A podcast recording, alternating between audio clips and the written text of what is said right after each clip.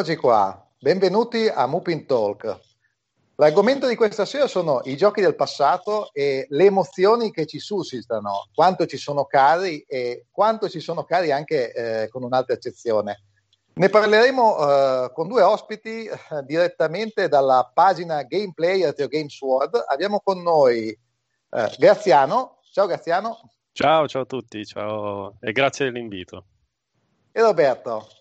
Ciao, grazie ancora, grazie a tutti voi. Un abbraccio a tutti.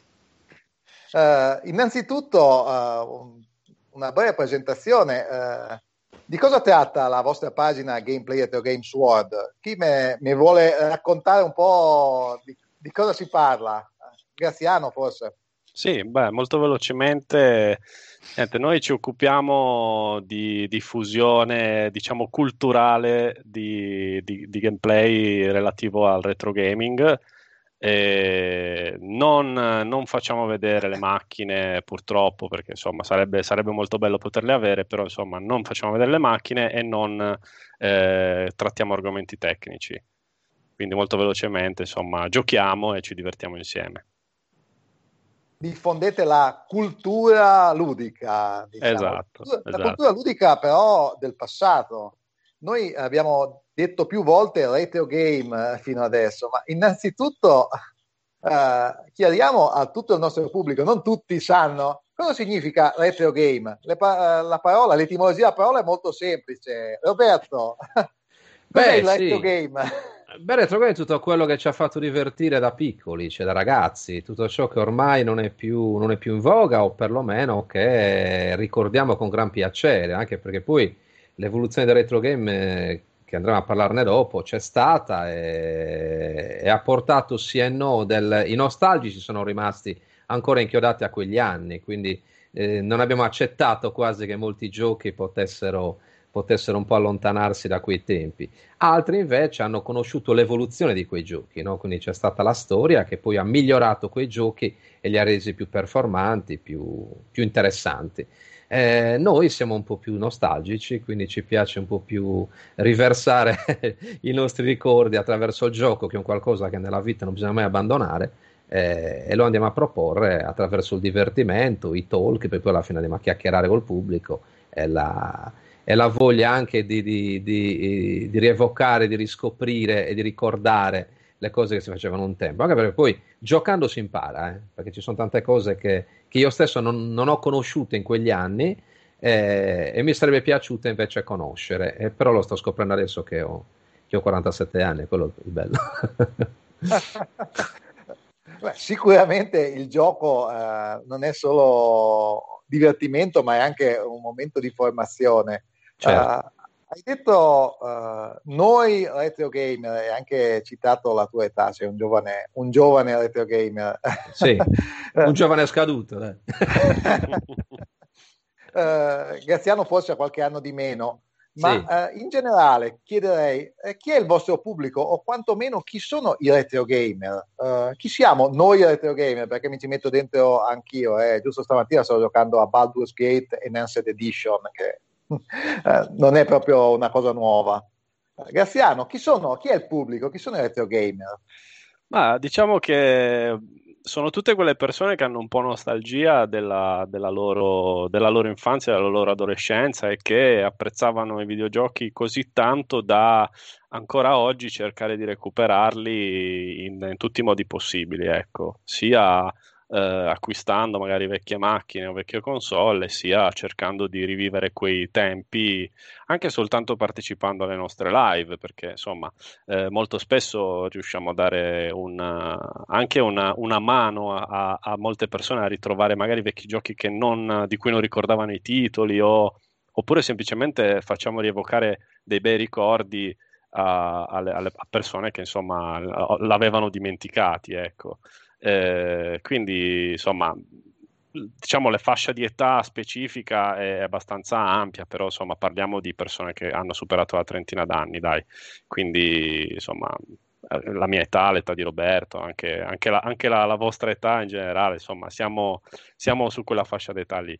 Però ci sono anche molti giovani che si avvicinano, ci fa piacere perché magari vogliono scoprire quel mondo lì che non hanno mai conosciuto e, e, ed è sempre bello sempre bello sapere che, che insomma quei tempi fanno gola anche ai più giovani che adesso sono abituati a, a, gio- a videogiochi super tecnologici, super avanzati. Mm, ma quindi una domanda per entrambi forse. Uh, I retro gamer sono spinti soprattutto dalla nostalgia? Cioè, il retro tipicamente è qualcuno che cerca uh, le emozioni che ha provato in passato, cioè vuole rigiocare i giochi che ha giocato in anni precedenti? Ma io credo, se posso... Sì, Prego, sì, io. certo. Eh, ma io credo che eh, le persone, il pubblico, chi, chi, segue il retro gaming in generale, adesso non sto parlando solo di noi, ma eh, il pubblico diciamo in generale, credo che voglia ricordare eh, alcune cose eh, e perché no, anche fare in modo di, di scoprire cosa si sono persi, perché c'è un mondo oh, veramente vasto nel retro gaming e noi nel nostro piccolo lo stiamo scoprendo. Io già con gli 8 bit eh, ho scoperto delle cose favolose, delle macchine favolose che non conoscevo, ma non le abbiamo conosciute perché da ragazzi eh, non avevi diciamo possibilità di possedere tante macchine e non c'era neanche la diffusione eh, di conoscenza che c'è ora. Ora ci sono tanti strumenti, tanti mezzi per imparare le cose. La televisione era un po' povera in quegli anni e non, la, e non si concentrava troppo sull'elettronica, sui, video, sui videogames, che allora erano considerati giochi. Anche i computer, paradossalmente, vedi Commodore, eccetera, erano quasi considerati un po' in maniera sbagliata quasi dei, dei, giochini, dei giochini per i ragazzini, ecco, è un, un termine un po' brutto da dirsi. Eh, poi una volta che l'home computer è, ha cominciato a evolversi ed è diventato invece uno strumento importante, allora si è, si è, data la giusta misura e anche le famiglie hanno capito l'importanza oggi di, del, di un personal computer, di una console, di tutto ciò che riguarda naturalmente l'elettronica a livello videoludico. Eh, e quindi io credo che chi ha conosciuto quegli strumenti difficilmente se li dimentica perché ci hanno segnato, ci hanno insegnato anche a, a, a creare eh, paradossalmente anche una socializzazione, perché io mi ricordo che quando ho avuto i miei, i miei primi, il mio primo computer, il basic l'ho imparato in strada, cioè l'ho imparato chiedendo agli amici, non documentandomi attraverso dei libri, attraverso delle cose, proprio perché ai tempi eh, c'era proprio voglia di conoscere, voglia di imparare le cose e trovavi complici, che erano i tuoi amici, i tuoi conoscenti, che il fatto che avevi un computer in casa era considerato un qualcosa di importante. Oggi invece la, te- la tecnologia che magari è cambiata, è diventata più alla portata di tutti, e lo vediamo anche da un semplice telefono, ha portato un po' di pigrizia e anche meno voglia di esplorare certe cose, cosa che invece noi, io credo, in quegli anni eravamo molto più, molto più concentrati, molto più eh, desiderosi di imparare, di vedere, di scoprire. Quindi se avessi avuto, fossi stato ricco all'età di 15 anni, avrei comprato tutto. Il problema è che quel poco che ho comprato però è stato tanto, perché per noi un Natale era veramente un qualcosa di magico, di importante, eh, e visto che siamo anche in questo periodo, eh, è proprio tutto ciò che ha avuto negli anni l'ha avuto a Natale. Quindi per me Natale è sempre stata la... mi ha sempre segnato un qualcosa di nuovo e quello è stato molto importante. Ah, insomma, i giovani d'oggi si trovano già tutto, invece ai nostri tempi, io sono circa tuo coetaneo, eh, sì. apprezzavamo di più il valore delle cose che avevamo. È un po' il discorso che faceva mia madre, mia nonna, mia bisnonna. Vero, vero. le cose, le, certe cose non cambiano mai, secondo me. sì, è vero, è vero. Ma mh, mm, eh, c'è solo uh, una componente di nostalgia, argomento meglio la mia domanda. I videogame sono un mezzo che eh, una forma d'arte, un mezzo espressivo che si evolve eh, in stretta correlazione con la tecnologia, eh, molto più della letteratura, più del cinema anche. Eh, il videogame trova nuovi modi di esprimersi grazie all'avanzamento tecnologico e certe meccaniche di gioco del passato vengono per forza abbandonate. Quindi ci sono dei, invece dei uh, retro gamer che prefer- preferiscono giochi uh, antichi anzi magari poi chiariamo cosa significa un gioco veramente antico, che preferiscono giochi antichi per via delle dinamiche. Uh, io posso citare un esempio, l'esempio forse più evidente, che sono gli adventure che hanno trovato il loro massimo splendore nella seconda metà degli anni 80, primi anni 90, oggi non esistono i giochi di tipo adventure, se esistono sono solo prodotti indie, cose di nicchia, oggi ci sono gli open world, ci sono giochi con una struttura completamente diversa. Quindi la mia domanda, che, che ci gira Graziano, scusate, non, non volevo fare un monologo, la mia domanda che gira Graziano è eh, c'è anche un desiderio di riscoperta di meccaniche che oggi non esistono più nei prodotti più moderni?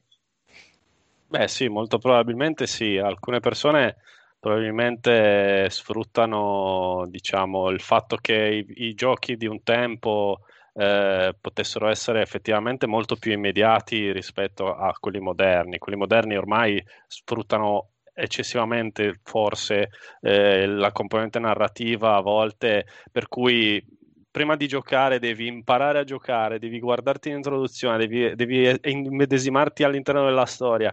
Invece, insomma, il retro, per quanto insomma, alcune volte potesse anche essere brutto da vedere, eh, però c'è da dire che di positivo aveva che ti, ti inseriva immediatamente in gioco, eh, appunto come, come, citavi tu, insomma gli adventure o anche, anche, semplicemente per dirti un pack, ma cioè t- tutti i giochi che inserito se parliamo poi di sala giochi, inserito il gettone si partiva, non, c'era, non c'erano troppi preamboli, non c'erano troppe cerimonie prima di, di, di, di giocare e divertirsi, ecco. Eh, e ci si immedesimava ugualmente nella storia, per quanto non fosse articolata co- così tanto come i giochi moderni, non fosse addirittura al pari di, di Colossal eh, da, da premio Oscar, però insomma eh, molti giochi an- ancora oggi sono molto belli da giocare nonostante non siano complessissimi a livello di narrativa, a livello di storia o semplicemente a livello di meccaniche. Quindi, eh, insomma, eh, direi che può essere anche questa una, una, motivazione per cui molte persone eh, ancora oggi vogliono, vogliono giocarci e vogliono riscoprirli, perché non sempre magari hanno giocato tutti i giochi del passato o li hanno, o li hanno davvero eh, non se li sono mai goduti al 100%. Ecco. Ah, hai descritto una situazione eh, nella sala giochi eh, si inseriva il gettone e si iniziava a giocare e c'era il gruppetto di amici attorno che guardava, un po' come le, con le vostre live. Voi esatto. giocate, c'è il gruppetto esatto. di persone che guarda. Sì, esatto, esatto, esattamente così. Funziona un po' così. Turno, ma più o meno è qualcosa di simile. Peccato che noi eh. non siamo così bravi come non facciamo così tanto esatto. spettacolo come potevamo fare con le persone lì. eh, c'era quello bravo che riusciva a superare tutti i livelli. Esatto, esatto. Però dai, noi compensiamo con la simpatia e l'intrattenimento, facciamo, sì. facciamo questa, questa, diciamo, diamo questa, questa, questa, ricompensa a chi viene a guardarci. Eh, avete molte più persone che vi vedono rispetto ai 4 o 5 che possono stare dietro a un giocatore di una sala giochi.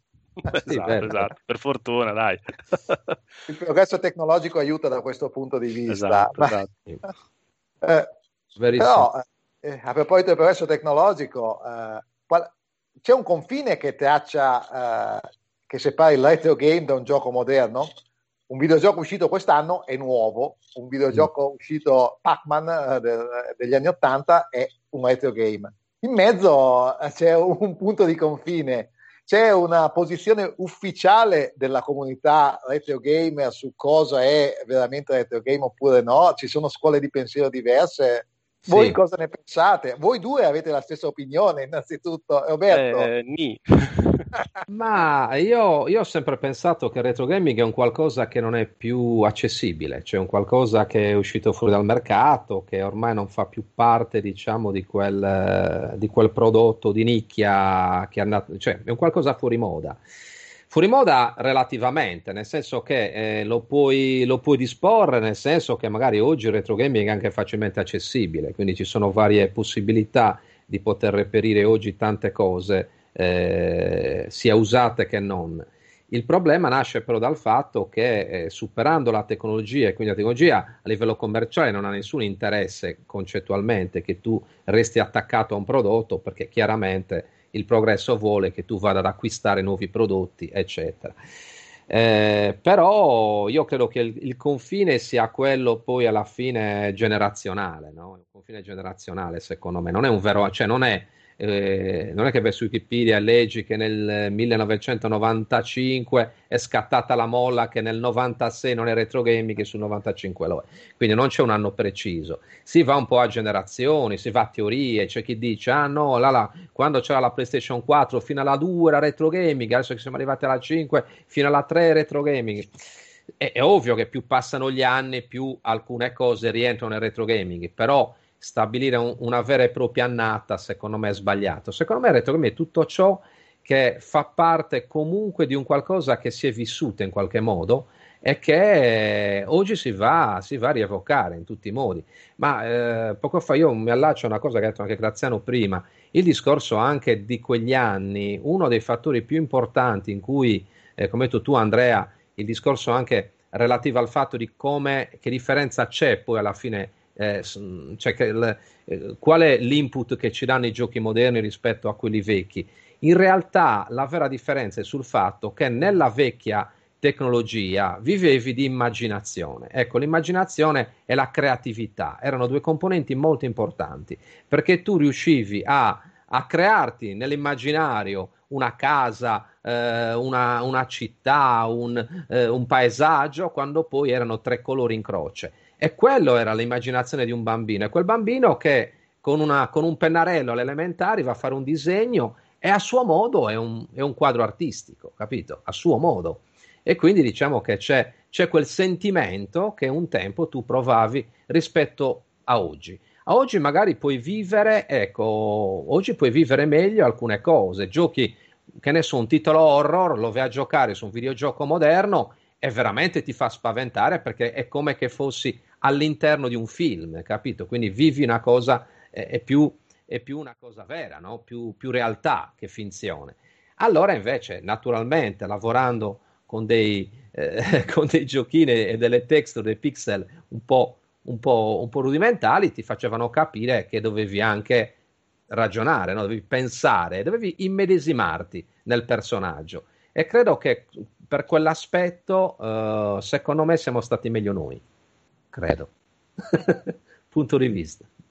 Graziano, tu condividi completamente questa visione. Tu anche c'è un discorso generazionale, tu hai qualche anno di meno, forse hai una visione un po' diversa delle cose? Uh, sì, al di là della, della, differenza d'età, che sì, io e Roberto abbiamo dieci anni di differenza, io sono più giovane di dieci anni, eh, però diciamo ho vissuto anche io quei tempi lì e in, in, parte sono d'accordo, sono d'accordo sul discorso dell'immaginazione, dell'immaginario in generale, perché i vecchi giochi effettivamente con pochi pixel ti facevano sentire in un mondo totalmente tuo. E, e, ti davano la possibilità di, di, di, di utilizzare al massimo la tua, la tua, immaginazione, la tua creatività. Eh, adesso purtroppo questa cosa è un po' scomparsa, però insomma il, il discorso poi eh, vertendo su, su, su, cosa è retro e cosa non è retro non è legato chiaramente a questo, a questo, aspetto qua, ma secondo me è più legato a un qualcosa che non è più attuale. Quindi, come diceva prima Roberto, eh, andare avanti negli anni non, non, non aiuta a, ad avere un blocco definitivo su ciò che è retro gaming e ciò che non è più retro gaming. Per me retro gaming è un qualcosa che non, non è più di, di oggi, non è più di adesso quindi anche magari la generazione passata per me è retro gaming. Per quanto eh, magari qualcuno possa travisare il fatto che retro gaming possa significare le macchine di 20 anni, 30 anni fa, eh, per me retro gaming è semplicemente un qualcosa che non è più di oggi. Quindi la generazione di adesso è la generazione di adesso, sono giochi attuali, giochi moderni, eccetera. Ma tutto quello che è eh, dietro que- alla generazione moderna è retro gaming. Poi ovvio che ci siano persone che siano più affezionati a un retro gaming più eh, vintage, diciamo, e magari persone affezionate più a retro gaming che va indietro di due, massimo tre generazioni, ecco. Eh, quindi insomma per me la differenza è semplicemente questa. Retro gaming è tutto quello che effettivamente non abbiamo avuto modo di giocare nella, nella sua generazione. Chiaro, chiarissimo. Uh, Abbiamo chiarito abbastanza bene il concetto di retro game. C'è un altro concetto invece che fa parte del nostro titolo. Perché ci è caro il retro game? Eh. Ma non perché gli vogliamo bene. Nell'altra accezione, nell'altra accezione eh, c'è anche un, una questione di costi del retro game. Non è, eh, non è, così banale, non è come andare in giro con un'auto d'epoca che è molto costoso, ma nemmeno come recuperare roba vecchia che non ha nessun valore, anzi, tutt'altro. Roberto? Ma io credo che sia caro perché non credo che sia caro perché fondamentalmente eh, sono passati degli anni, cioè non è solo quello, no? Perché il mercato retro gaming c'era già anche anni fa, non è, non, non è che questi ultimi anni, dal 2015 a oggi, eh, sia, sia esploso così per nulla. Io credo che fondamentalmente sia diventato caro per una ragione ovvia, che è quello eh, della speculazione, del fatto che fondamentalmente ci sono quella tipologia di eh, persone che ritengono oggi che magari non si sono documentati a dovere sulle macchine di un tempo e spinti dalla voglia matta di riavere in casa un computer che, il, che tua madre o tuo padre ti ha buttato, oppure ti si è rotto nel tempo e non hai più avuto modo di avere, oppure per fare spazio in casa tu stesso hai cestinato o hai regalato, eh, allora dici ah, che, che bello adesso riavere un Commodore 64 eh, però spinto dal, dal, dal, desiderio di averlo, eh, allora si è andato a pagare una certa cifra. Questo ha portato che i furbini, i furbetti, hanno capito che c'è gente che è disposta a aprire il portafoglio e nel corso del tempo hanno cominciato a, a pagare.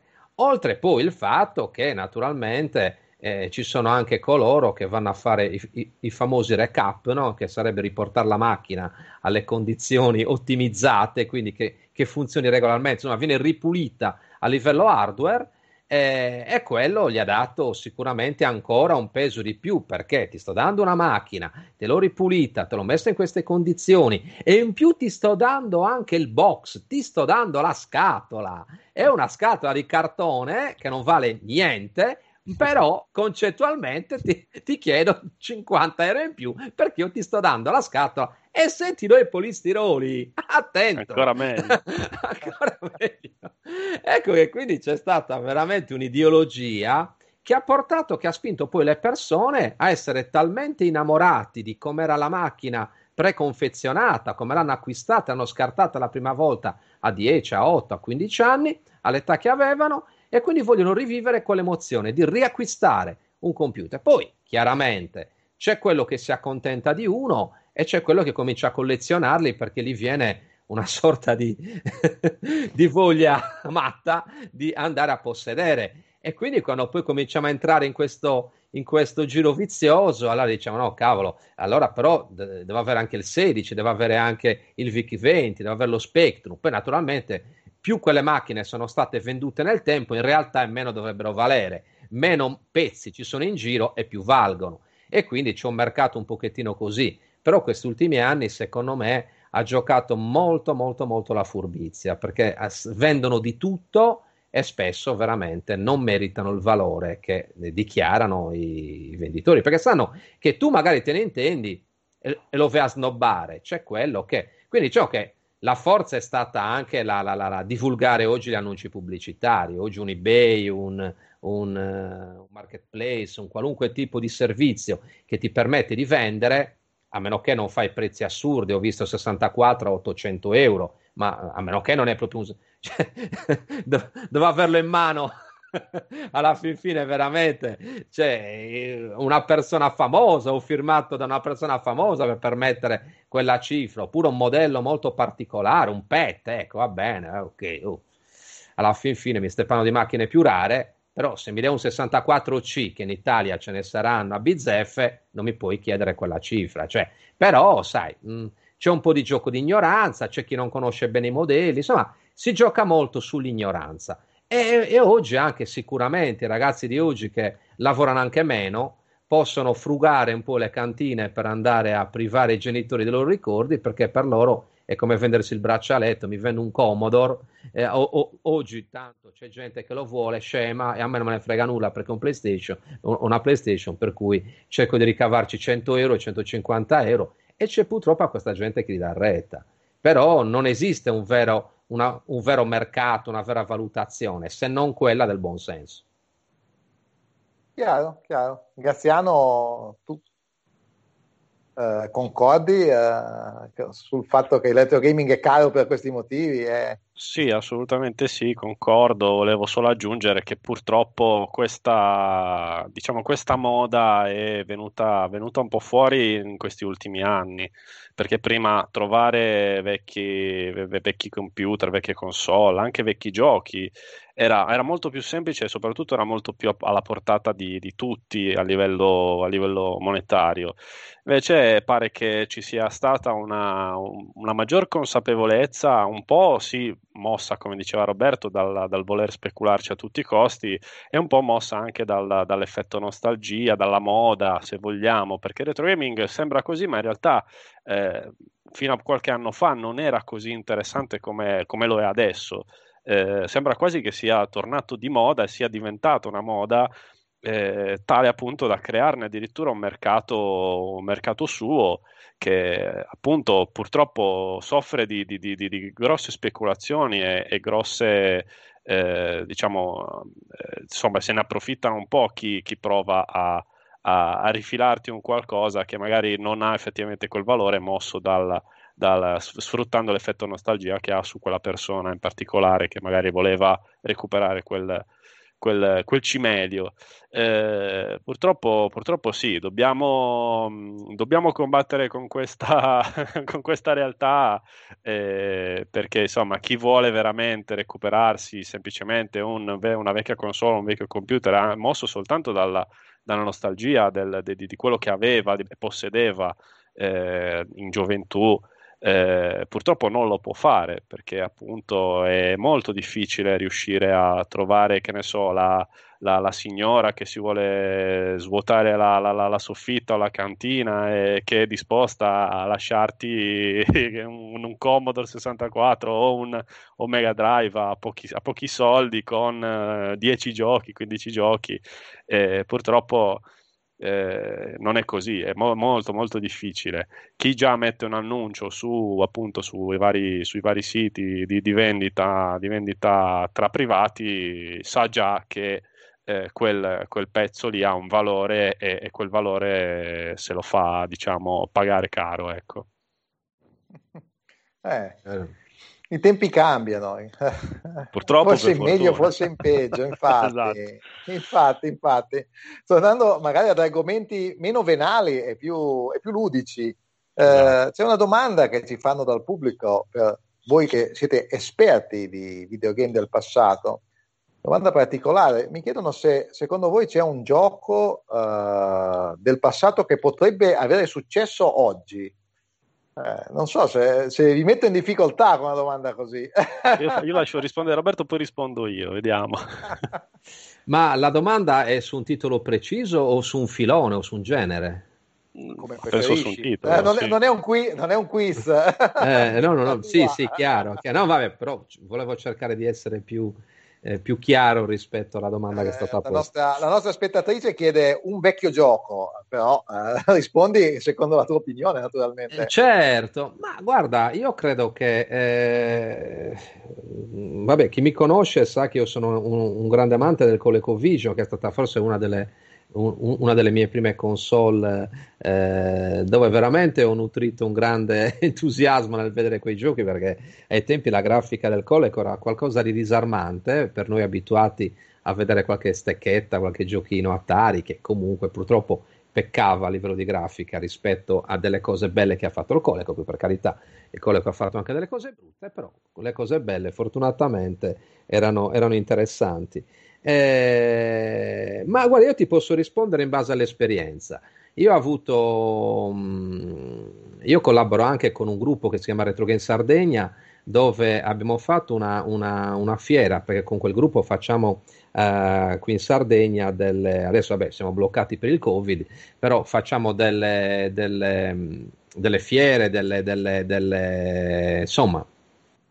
Eventi, eh, dai. Degli eventi, chiamiamoli eventi Facciamo degli eventi espositivi portando macchine di tutti i generi, tra cui, tra cui appunto anche delle macchine, tra cui c'era anche il 64, dove ci siamo trovati dei bambini, proprio bambini nel vero senso della parola, affascinati da Wizard of War. Quindi do un titolo in particolare, che è un gioco, è un gioco di labirinto molto carino. eh, dove devi distruggere insomma questi nemici vari, tra cui c'è un mago, una, eh. Ed è carino perché è un gioco anche cooperativo, si può giocare anche in due. Eh, io credo che quel gioco, quei bambini, poi siamo andati un po' a intervistarli, a chiedere come si sono trovati, qual è stato per loro uno dei migliori giochi che hanno giocato in tutta la serata e hanno proprio citato quello che per loro lo vedevano un gioco attuale, lo vedevano un gioco moderno che secondo loro era tranquillamente giocabile anche in una PlayStation. Quindi questo dimostra che esistono dei titoli, nonostante più vecchiotti, che riportati ai giorni nostri li possono giocare tutti, sia bambini che gente della nostra età che naturalmente magari li gioca più per un fattore nostalgico, ma se li gioca il bambino allora come diceva Costanza, buona camicia a tutti, cioè va bene, se va bene a lui va bene a noi, cioè non è che, capito? Anche Maurizio Costanzo gioca. Eccolo, eccolo, ecco, sì, sì, ecco, Vizzero fu, ora se lo vedo. Eh. Cioè, sì, sì, esatto, un gioco bellissimo che secondo me è bello anche adesso, cioè non... non... Secondo me la bella... Allora, secondo me il... Eh, come dire... La qualità di un gioco non è solo la componente grafica, che chiaramente nel corso degli anni migliora, ma la bellezza di un gioco è proprio il divertimento. Cioè, eh, dire io sto attaccato tutto il giorno a quel gioco, eh, anche se è un gioco degli anni 80, tanto di cappello, vuol dire che non è scaduto. Perché i giochi in realtà non hanno una data di scadenza, no? Gliela diamo noi perché andiamo a sostituirli con altre macchine più recenti. Però poi la, la componente, il divertimento. Ti parla uno che io sono anche appassionato di giochi da tavolo. Quindi, come il Monopoli dagli anni 20 a oggi è rimasto ancora un gioco attuale, per quanto hanno disegnato la plancia in tutte le maniere, cambiando alcune eh, particolarità del gioco. Però il gioco è quello, cioè l'attrattiva è la stessa, il pubblico è lo stesso, la, la generazione dopo quegli anni ci sta ancora giocando, ha fatto figli e ci sta ancora giocando. Quindi vuol dire che, che ci sono delle cose che non scadono, ma semplicemente si rinnovano. La meccanica del gioco uh, non risente da, del cambiamenti dei tempi. No, la meccanica no, del gioco è, no. è, eterna, o quantomeno è, dura molto a lungo. Graziano, dura a lungo. Invece... Sì, dura a lungo. Eh, bah, per me è un gioco che non morirà mai e che durerà in eterno è il Tetris assolutamente. È uno di quei giochi che ha rivoluzionato il mondo del, del, del puzzle game e, e, molto, e, e vedo, vedo, gente che ci gioca ancora oggi in tutte le salse, in tutti i modi. È forse uno dei giochi che è stato riprodotto su, su più piattaforme in, in, rivoluzionato in tutti i modi, ma rimane comunque sempre quello, cioè la meccanica è sempre quella e, e diverte sempre, nonostante magari a qualcuno possa anche fare un po' un po' rincavolare, però eh, ecco, si alza la mano Roberto perché Roberto lo odia. però, però è sempre è un gioco sempre, sempre attuale, sempre, sempre, verde. Secondo me non morirà mai e, e per quanto appunto possa far arrabbiare qualcuno e, e bisogna riconoscere che ha veramente creato una rivoluzione. Ecco perché non ho mai fatto il muratore, perché non, non mi piaceva i mattoncini. perché non sapevi giocare col Tetris. Eh, non sei portato. Non sei no, portato no, no, per... se andassi a fare un muro crolla subito, quindi no. Roberto, tu hai detto di essere appassionato anche di giochi da tavolo. Sì. Eh, la, la, tua passione per il retro game o per il game in generale, quindi eh, parte da una passione per i giochi da tavolo mettiamola così, come hai iniziato? Come hai iniziato a videogiocare o a retro videogiocare? Qual è il tuo percorso personale? Poi la stessa domanda la facciamo anche a Graziano. Quindi parliamo di quando ho conosciuto i primi videogiochi, diciamo, quando è stato il momento in cui mi sono avvicinato ai videogame. Ma allora io mi sono avvicinato ai videogame quando ho capito che i giochi di società piano piano stavano prendendo eh, un piede diverso, cioè nel senso che se prima andavi alla famosa standa, che tutti abbiamo conosciuto negli anni Ottanta, e andavi a, nel, nel, reparto dei giocattoli, trovavi file e file di scatole, i cosiddetti, i cosiddetti giochi in scatola. Poi piano piano si è cominciato ad avvicinarsi ai giochi elettronici, quindi già lì c'era già no? Un avvicinamento alla tecnologia. E poi c'è stato il famoso vicino di casa che, che, un, che, un, giorno mi invitò a casa sua e mi disse: Vieni Roberto, guarda, ho acquistato questa console che si chiamava Coleco, ecco perché l'ho acquistata. E, correva, e fece... correva, l'anno, correva l'anno? Correva l'anno 1984. Quindi lui mi fece vedere il, il, il Coleco, magari sarà stato primavera-estate, oppure il Natale di quell'anno me lo feci regalare. La cosa molto bella è stata che io non avevo visto ancora una, uh, una console domestica, non, non ho avuto la classica, eh, che ne so, l'Atari 2006 che c'era già dagli anni 70 o il, o il famoso, come si chiamava, quello, il Tupac della Philips, quello che si muovevano le stecchettine, no? quei giochini che, in bianco e nero che c'erano allora.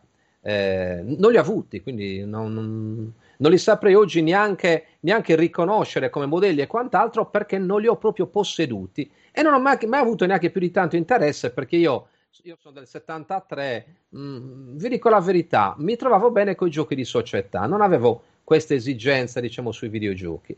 Poi però quando ho iniziato a scoprirla, che quindi ho visto il mio primo gioco a colori e non in bianco e nero, ho iniziato a innamorarmi in maniera seria dei, dei videogame e il mio primo gioco in assoluto è stato Mousetrap, che era un topolino all'interno di un labirinto che doveva mangiare del formaggio evitando i gatti. E all'occorrenza diventava cane per ammazzarli. Ed era un gioco, era nella sua semplicità, era qualcosa di, di, di unico perché era proprio semplicissimo. Però la bellezza di quel gioco era stato che, che vidi il mio amico giocarlo, perché poi tra l'altro il controller no, il, il, del, del coleco sembrava quasi un telefonino dei carabinieri degli anni Ottanta, perché tu vedevi questa, questa cosa gigantesca, dicevi, cavolo, poi ti trovavi questo, questo filo attorcigliato, questo cavolo, uh, attorcigliato, avevi questa manopolina. Io la prima volta che ho preso in mano questa manipolina, eh, anziché piegarla nel, nelle direzioni, perché aveva le otto direzioni classiche per i movimenti, sono andato direttamente a girarla, a ruotarla come fosse un volantino. Io mi sono messo a ruotarlo e lui mi ha guardato e si è messo a ridere. No, questo non si ruota, questo va, va proprio premuto. È da notare che era già difettoso di suo il Coleco a livello di controller, è sempre stato anche il controller appena comprato era difettoso, una cosa incredibile. E io, e quindi devi dare anche una certa energia. Io quindi avevo paura anche un po' di rovinarglielo. E lui mi diceva: No, no, vai tranquillo, premi, premi. E quindi andavo, premevo, poi dovevi aprire le porticine del, per far passare il, il, il topolino, eccetera. Ed è stato per me un qualcosa di entusiasmante. Da lì ho capito che c'era una grande passione. Ho fatto la testa così grande ai miei per farmelo comprare. Eh, e poi sì, poi piano piano ci fu un po' di delusione perché stava entrando anche, purtroppo eravamo in piena crisi dei videogiochi in America, che da lì poi ha portato il, il, il fallimento della Coleco. Eh, però, però c'è stato il resto, perché poi sono passato ad altre macchine superiori però è stato il mio inizio ed è stato veramente soddisfacente, dai. sei passato a macchine superiori, però poi a un certo punto sei ritornato a, all'antico. Hai, cioè, qual è il tuo, tuo Beh, percorso? Di, quei, percorso di anni, però. Eh. Giocatore, e, e, poi c'è il percorso di retro game. A un certo punto hai detto: Aspetta, torniamo indietro. Dico bene. Ma sì, perché per, allora io in realtà non sono mai stato un grande, un grande videogiocatore, per quanto paradossalmente oggi sia stri- cioè, a fare streaming, però non sono mai stato un videogiocatore, io sono sempre stato uno appassionato del divertimento e della community, cioè riuscire con gli amici a inventarci sempre un qualcosa eh, e definivano a me colui che doveva inventare cosa facciamo stasera. Quindi ero, ero il creativo della serata, era quello che proponeva. Poi ho avuto una fortuna che i miei disponevano di un box, di un box auto, eh, fortunatamente spazioso, dove c'era la corrente elettrica. Quello ha fatto sì che mi sono ritrovato a vincere fortunatamente un piccolo televisorino. Cioè, un giorno sono andato in un bar dove eh, un bar di mio zio che mi disse: Guarda, c'è una piccola lotteria, sono 90 numeri, acquista, acquista due numeri perché come primo premio c'è un televisore a colori da 14 pollici. Io ho scelto due numeri senza neanche sapere, poi non ho seguito perché era abbinata alla ruota di Cagliari dell'otto, no? si uscivano i due numeri, si vincevano i primi ed erano cinque premi, ma gli altri facevano veramente schifo, cioè il primo era veramente decente, già il secondo era una radio, cioè giusto per farti capire.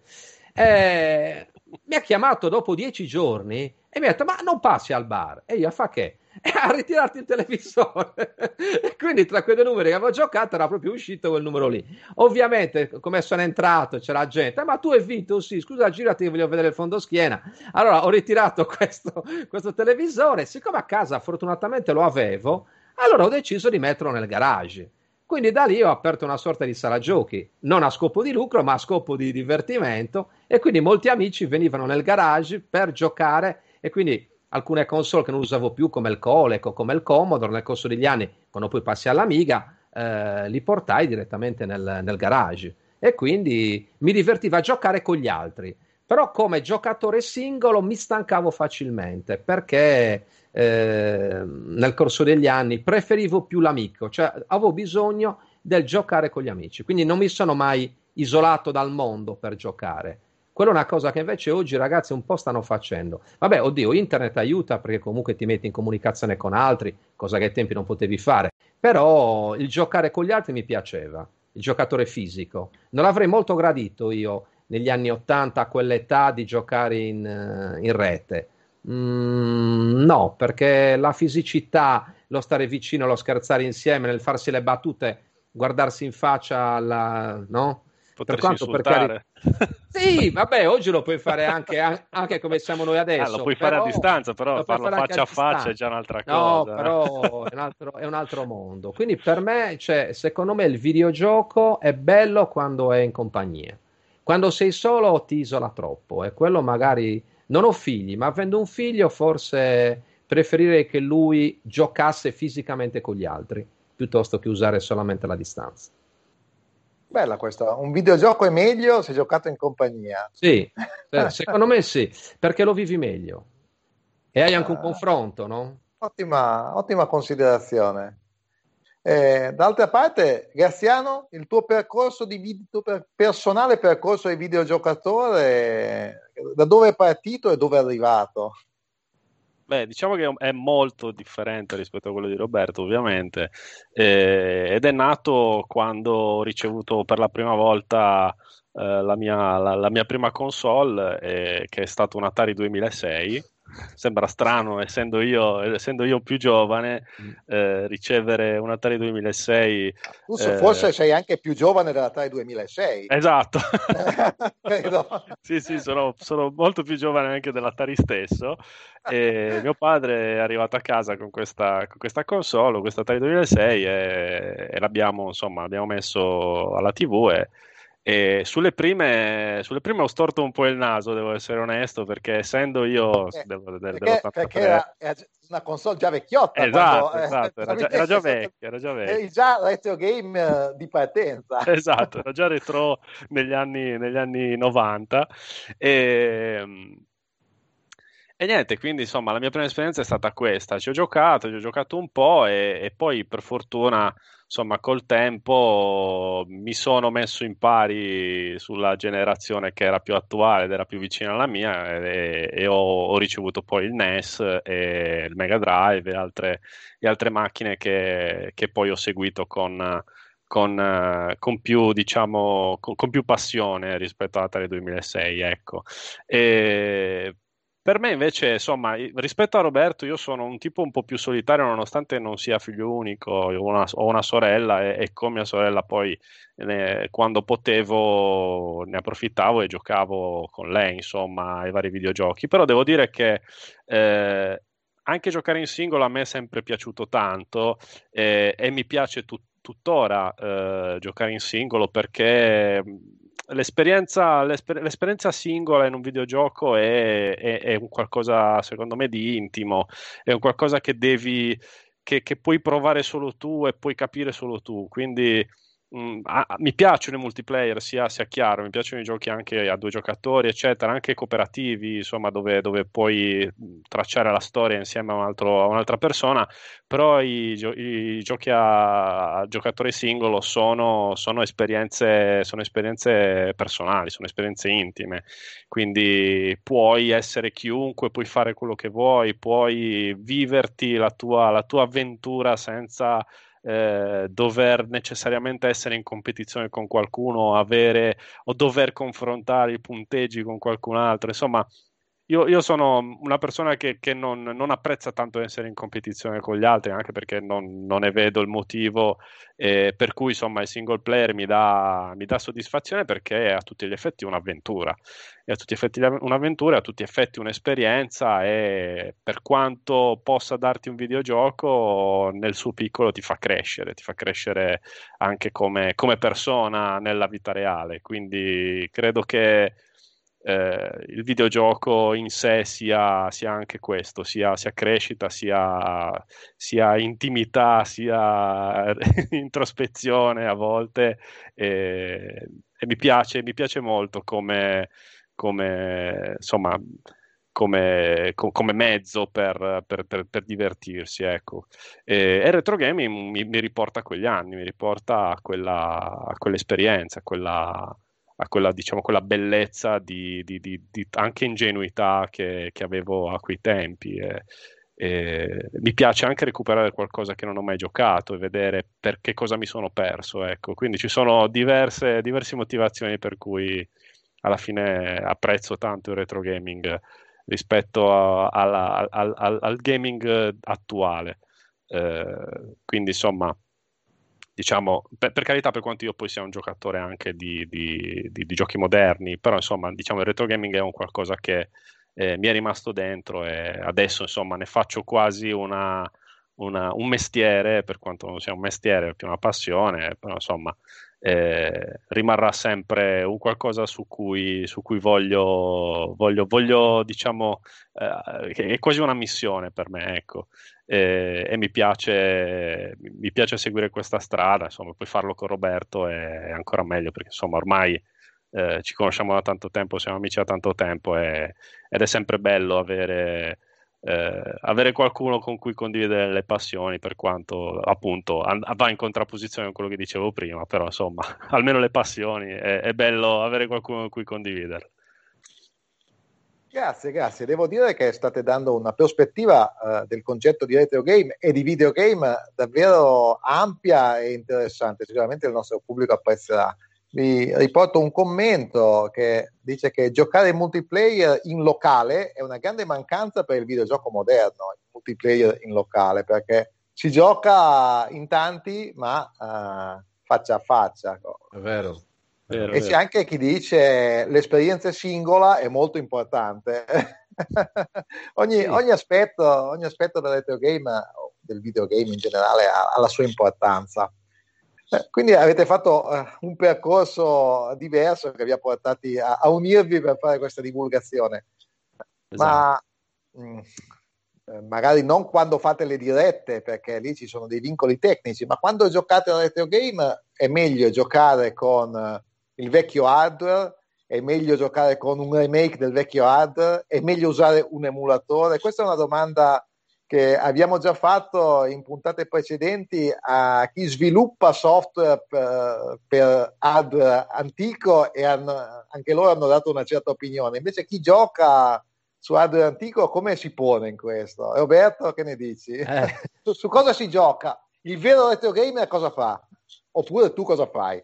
Beh, sì, dico io perché io sono un po', io vado un po' controcorrente, cioè nel senso che il vero retro gaming, cioè il, chi, chi, gioca con i veri, diciamo, giochi di un tempo, li vuole giocare con la vera macchina, eh, in real hardware assolutamente.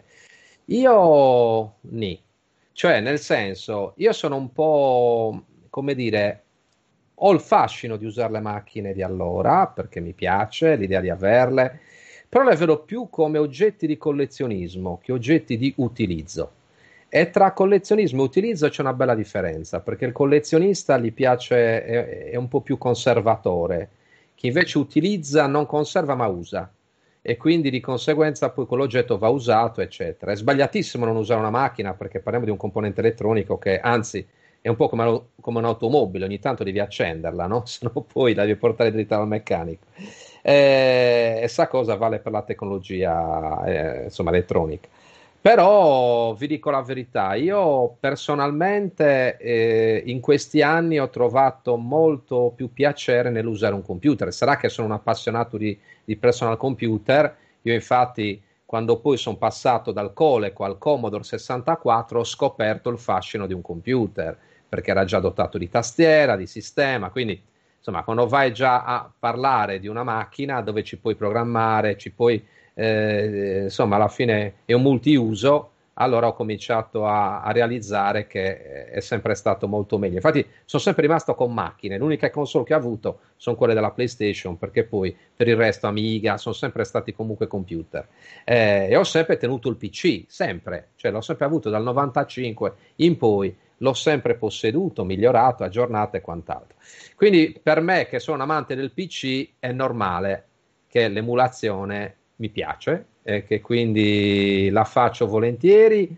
So, poi molti dicono sì, ma è un'emulazione, non vedi quei particolari, oppure eh, l'omino, eh, come l'hai portato tu, è leggermente più veloce rispetto all'originale.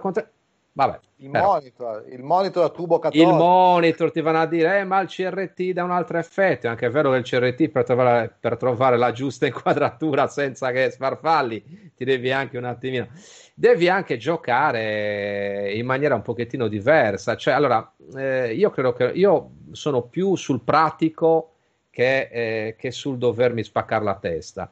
Perché su un'emulazione, quando vai in live, una cosa non parte, ma brevemente la fai ripartire o la vai a ricaricare. Anche quando faccio un'emulazione di, di 8 bit di Commodore se fossimo in real hardware collegati con un Elgato e lì e là e quindi dispositivi, acquisizione e quant'altro, eh, per quanto è bello, però se vai a caricare un, un, gioco da cassetta, devi fare veramente poi aspettare il pubblico per ricaricarlo in emulazione. Magari se vedi che la prima non parte, vai avanti e lo carichi velocemente o addirittura ti scarichi il formato che parte subito. Invece lì devi stare un attimino a perderci tempo. Quindi io credo che per il pubblico sia un po' noioso real hardware sotto certi punti di vista, credo perlomeno. E mentre se invece sei con un amico e voi accendere un 64, vederlo su un CRT, prendere un joystick in mano di quella generazione, allora lì sono d'accordo che era l'hardware lo metto al primo posto. Però per quello che riguarda fare streaming, eh, l'emulazione è molto più immediata e per noi che lavoriamo a volte fino anche alle 8 e mezzo di sera e poi alle 10 siamo in live, un conto è tornare a casa, accendi un computer, ta ta ta ta, ta sistemi tutto e parti, un conto è andare a prendere dall'armadio un computer che non, che non usi da tempo, escono fuori tutti i problemi e lì in live non ci vai. Quindi da pensionato forse, che avrò molto tempo a disposizione, se farò ancora live allora andrò in l'hardware, ma oggi lo trovo molto scomodo, sicuramente. Sempre che comp- quando usa il pensionato i retro computer di cui hai parlato saranno ancora molto più vecchi, quindi... Certo, certo. Eh, cioè, ma, sarò, ma, sono, vecchio anch'io a piazzarli, quindi c'è tutto il tempo. Saranno perché... incastonati nell'ambra, esatto, ormai sarà in pensione. Eh, Graziano invece hardware, remake, computer d'epoca, emulatori, cosa è meglio per giocare?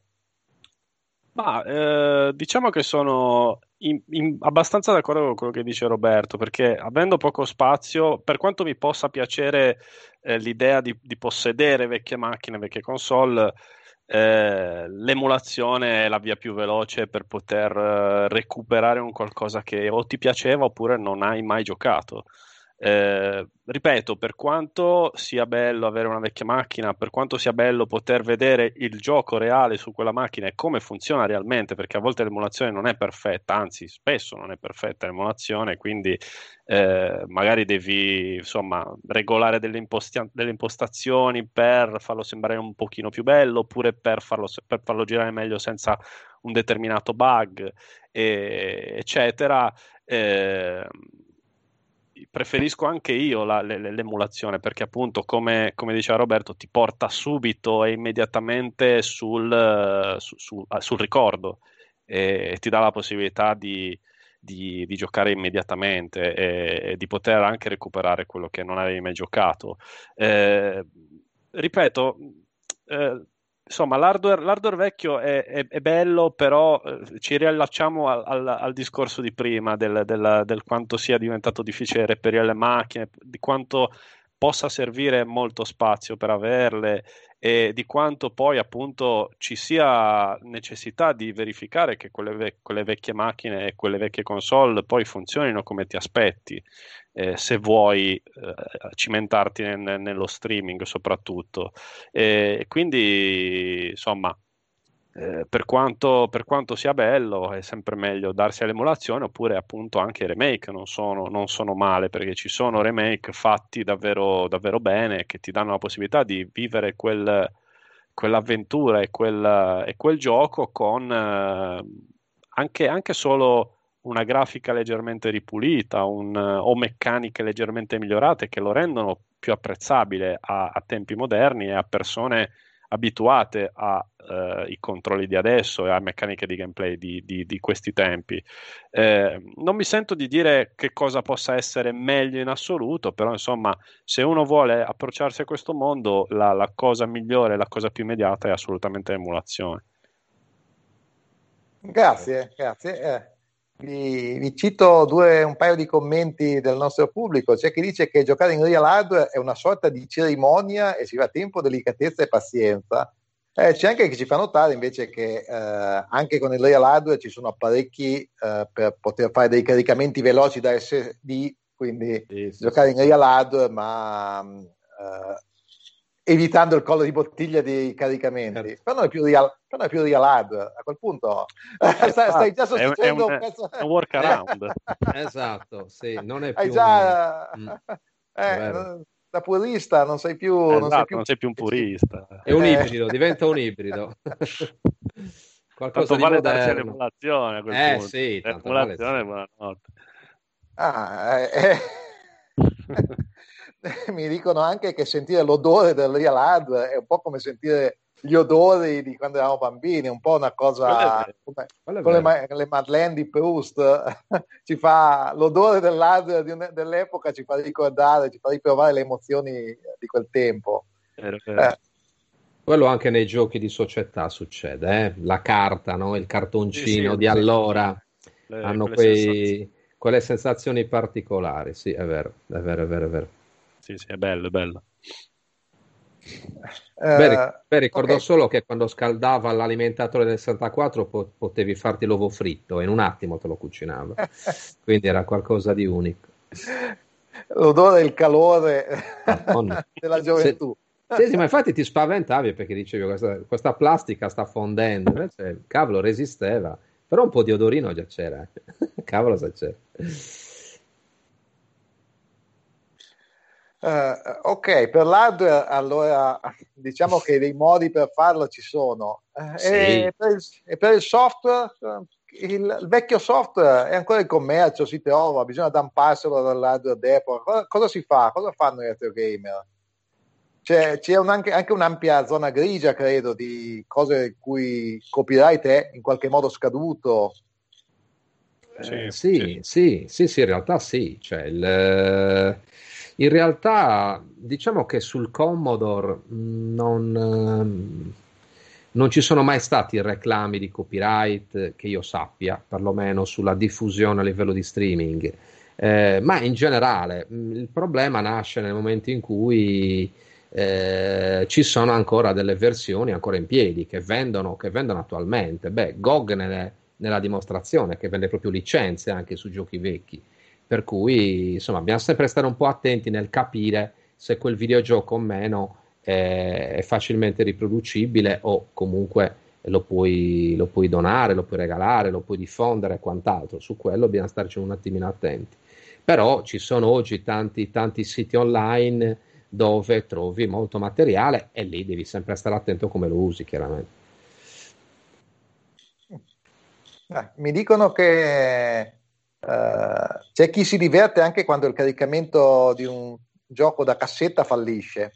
fa parte, allora, fa parte ma... dell'esperienza. Sì. Ma guarda, guarda, ti posso garantire che mi è capitato anche in emulazione e quindi la cosa è bella perché vuol dire che stiamo emulando anche la, la anche triste realtà, anche i fallimenti. Infatti, io sono contento perché alla fine non si perde tempo, ma si va semplicemente a, a, ricordare anche questo. Fa sempre parte del gioco. Sì, diciamo che stai emulando un ricordo in quel caso. Stai ricordo, emulando il ricordo sì. di quando rimanevi deluso che la, alla fine del caricamento non partiva niente. sì, l'unica cosa è che non hai, non hai il cacciavittino per regolare l'azimut del sì, dataset. non hai la cassettina che... da prendere e lanciare via, che, che, che eh, parte l'embolo. Quello è un male. un male. L'azimut per me significa muovere a caso una vite sperando che succeda qualcosa Bravo, esatto. non conoscente. Per no, me, me questo scoperto... è muovi a caso una vita finché succede qualcosa. Ma guarda, ti posso, ti posso, garantire, Andrea, che era la mia idea fino a qualche anno fa. Poi ho scoperto che c'erano dei, dei software per 64 che permettevano di regolare l'azimut, mai posseduto neanche uno, peccato. Che era una scienza.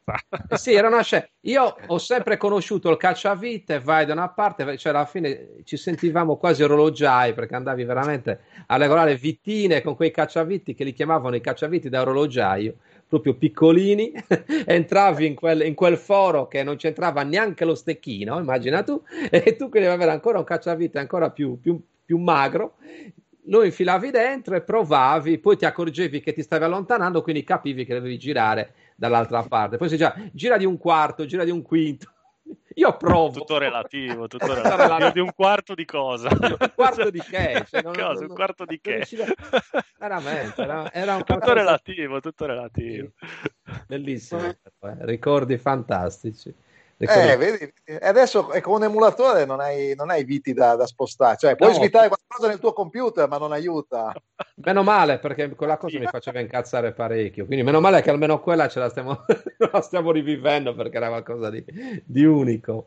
Eh, no, no, veramente, quello, quello mi ricordo dava fastidio, anche perché comunque quando eravamo ragazzini purtroppo eravamo bersagliati da tante cose, la madre che ti chiamava che era l'ora di pranzo, c'era la scuola, c'erano eh, i compiti, quindi eh, era una vita difficile anche per... ma non ci molla... insomma non ci mollano mai. esatto, adesso mollano... è facilissima la vita, eh, guarda. Vabbè. Però nel senso che quel poco tempo che avevi dovevi purtroppo giocartelo e, e non potevi stare mezz'ora per caricare un videogioco. Tu volevi giocare punto, non c'era da dover regolare vitine o dover stare no, lì ad aspettare no, che no. funzionasse qualcosa. Per quello ho sempre apprezzato le console, devo essere onesto, perché tu mettevi la cartuccia, accendevi e partiva, non dovevi stare a aspettare i caricamenti, altre cose, partiva, so, partiva. So, però... Quando non partiva soffiavi, soffiavi sulla cartuccia e andava. Però il divertimento era anche la difficoltà stessa, era quasi come una sfida per cercare di vincere tu e non la macchina, quindi anche quello era secondo me... Però ti inventavi anche le creatività, io mi ricordo che addirittura mi ero segnato che quando mettevo una cassettina in particolare aveva bisogno di un mezzo giro a destra. Quando poi ritornavo su un altro nastro, che insomma quelli che giocavo più spesso, dovevo ritornare al punto di prima e ritornare invece a sinistra di me. Quindi alla fine avevi quasi le coordinate a seconda del nastro che inserivi nel tuo dataset. Era qualcosa di Te lo ricordi ancora perfettamente? Quante volte Perfetto. l'hai fatto? Tante, tante, tante. L'ho fatto veramente per tanto Come tempo. andare in bicicletta, non lo scordi mai. Sì, no, Regolare scor- l'azimut è una cosa che si impara una volta e non si scorda più. Esatto, esatto. Poi, poi, ero masochista, cioè non ho mai acquistato il floppy, il, il, il driver, quindi no, sono sempre rimasto col, col dataset e quindi ho, ho, proprio subito tutta l'era del Commodore in quel modo. Perché eh, comunque è una cosa abbastanza, cioè, comincia a essere una periferica abbastanza costosa il floppy. Eh, sì, sì, sì, costavano tanto. esatto. Come non ho mai avuto il monitor originale Commodore, costava una barca di soldi, no, no, no, no veramente incredibile mi ricordo dei prezzi assurdi, ma prezzi veramente assurdi. Pensa adesso, pensa se lo dovessi trovare adesso. Sì, sì, te, li danno, te li danno a prezzi belli cari, eh, non pensare che te li regalano. Nel museo dell'informatica potete vederne alcuni. Ma infatti vedrò, verrò a vedere perché appena finisce tutto sto bordello ci passiamo. Veniamo, veniamo, veniamo. Anch'io, a me piace, poi ripeto, cioè, la bellezza, abbiamo, la bellezza è che nella città di Graziano, quindi mi viene meglio. Eh, così esatto. vedo lui e vedo anche due piccioni con una fava. Due vedi. piccioni con una fava va benissimo. Due cose più importanti di Torino, il Museo dell'Informatica e Graziano. Esatto, Assolutamente. E la Mole in seconda posizione. cioè. Quella mi mandi una cartolina, va bene uguale. Molto bene, eh, molto bene ragazzi, eh, è stata una bellissima chiacchierata, devo dire, spero che il pubblico si sia divertito quanto ci siamo divertiti noi, sono argomenti su cui potremo continuare a, a tirare fuori aneddoti e raccontare per tutta la notte. È vero, è vero. Ce n'è, ce n'è. Eh, allora, io eh, in chiusura eh, ringrazio innanzitutto i nostri ospiti che si sono prestati a questa bellissima chiacchierata. Grazie a voi. Grazie, grazie a voi. Ringrazio eh, Riccardo Raneri in regia che sta organizzando queste, queste dirette. Ringrazio tutto il pubblico che ci ha seguito e che è intervenuto con delle domande che ci hanno dato degli spunti di conversazione molto molto interessanti. Salutiamo tutti, eh, saluta, eh, signore vi chiedo la parola per salutare il pubblico, Roberto saluta pure.